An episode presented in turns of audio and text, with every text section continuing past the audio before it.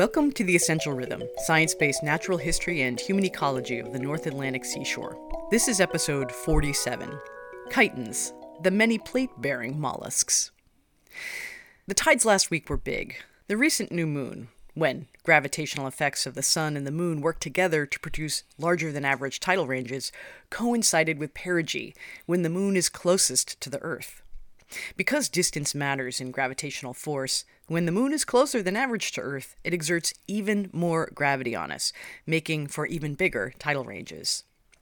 Most people have been paying attention to the height of high tides, noting splashover on piers and docks, flooded coastal downtowns, and the threat to roadways that pass through coastal marshland. Nerds like me, however, pay attention to the low tides, when water levels drop one to two feet lower than normal, and all kinds of creatures normally hidden in the subtidal zone are revealed during a brief window when the water ebbs at the bottom of the tidal cycle. One of the creatures you can see during these astronomically low tides, or during regular low tides and in tide pools if you have sharp eyes, is a chiton. Superficially, chitons resemble limpets, more common single-shelled mollusks that adhere strongly to rock surfaces. Both are oval, slightly domed to shallowly conical, and are found on hard substrates. And both are in the phylum Mollusca, the second most diverse group of animals on the planet. But limpets are gastropods, more closely related to snails. Chitons are their own deal, in a class called Polyplacophora, the many shell-bearers. Chitons have many of the physical features of all the mollusks: a mantle that encases their body, a muscular foot for motility, and a visceral mass, where all their organs go. The many shells of their class name are arrayed like overlapping plates of armor, eight of them in fact, along the dorsal or top side of the animal. Instead of the solid top shell of the limpet, the eight plates of the chiton allow dorsal ventral flexibility. In other words, chitons can do things with their bodies limpets can't, including wedging themselves into rock crevices and even rolling up in a ball like a woodlouse or an armadillo. Though in the case of chitons, that behavior isn't necessarily defensive. The plates are embedded in the chiton's mantle, an extension of which wraps around the lower edges of the plates in a feature called the girdle. Chitons also have a radula, a mouth part found in many mollusks. It is the rasping, tooth-lined tongue that allows them to scrape bits of food off the surfaces they move around on, which are either rock or highly mineralized algae. If you had to gnaw away on rocks all day to get your food, your teeth would not last very long.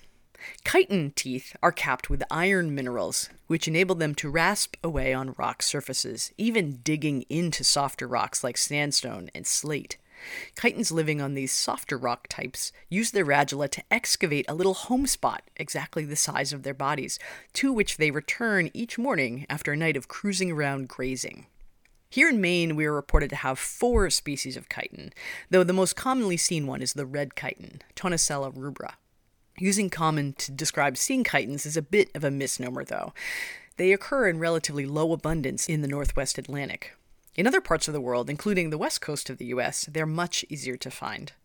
One hypothesis that explains our lack of chitons is the Ice Age and the relative difficulty of reestablishing a population in the face of changing sea levels and ice scour. Another has to do, in part, with their ecological role. Chitons are generally herbivorous or omnivorous grazers. There are some exceptions, of course.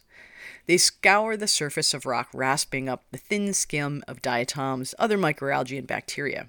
Some species specialize on macroalgae and play an important ecological role in creating habitat for biofilms and the other grazers that feed on them. Here in Maine, the impact of chitons is dwarfed by the other grazing mollusks, the snails. Chitons are an old molluscan lineage, going back four hundred million years or more in the fossil record, and they are a wonderful example of convergent evolution, evolution solving the same environmental problem in the same way independently. The flexible shelled body that allows for three-dimensional movement, and the flattened dorsal ventral close to the substrate shape are both anatomical features we see over and over again in the animal world. Keep an eye on the tide chart and try to make it out to search for these little-known creatures the next time the planets align. This has been episode forty-seven of The Essential Rhythm, written and produced by me, Sarah O'Malley. The show is produced on Wabanaki land. Check out a photo of a chiton on our Instagram. Search at The Essential Rhythm. The theme music is Lightstream by the artist Siddhartha, used by permission through Creative Commons. Thanks for listening, and join us next week.